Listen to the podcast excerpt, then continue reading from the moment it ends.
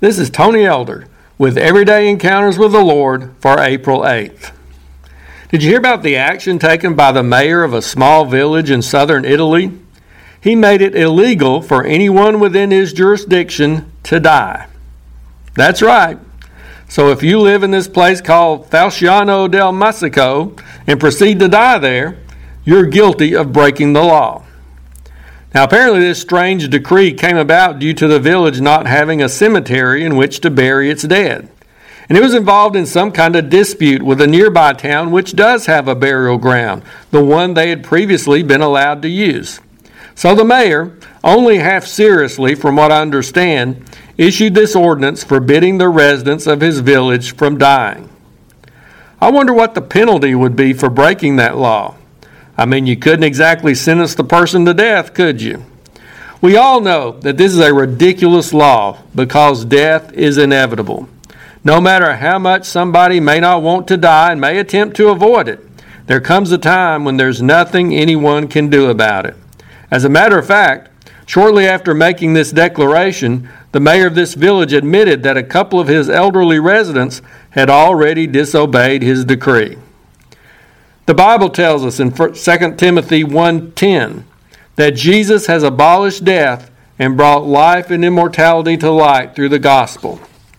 He accomplished this through his coming into this world, living a sinless life, going to the cross as a sacrifice for our sins, and being resurrected as our living Lord. This doesn't mean that Jesus outlawed death like that mayor in Italy did. He did far more than pass a law that no one could keep.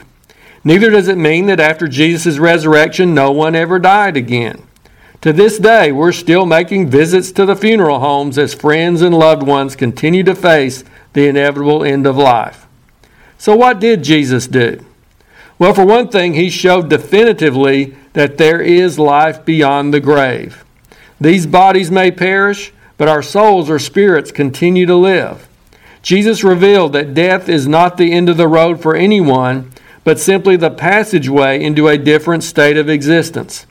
He also gave us the assurance of a resurrection one day similar to his own, when our bodies will be raised and transformed into something new, better, and fit for eternity.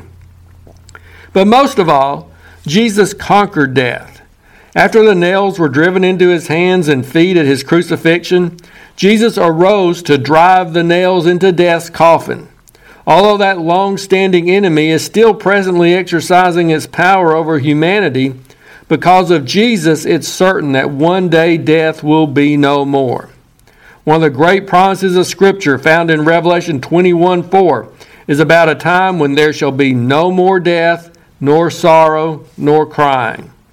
Additionally, those who are trusting Jesus as their Savior can be secure in the knowledge that they will not have to experience what the Bible refers to as the second death, facing separation from God for eternity in the lake of fire. Interestingly enough, death itself, along with hell and the devil, will be cast into that awful place. Mayors, presidents, and kings can pass all the laws they want against death, but it won't change a thing. However, through his resurrection, Jesus has changed everything. He has sealed death's fate and has assured his faithful followers of a glorious life in heaven with him for eternity.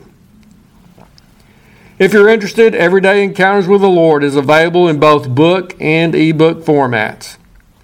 And now I pray that you'll encounter the Lord today in your own everyday experiences.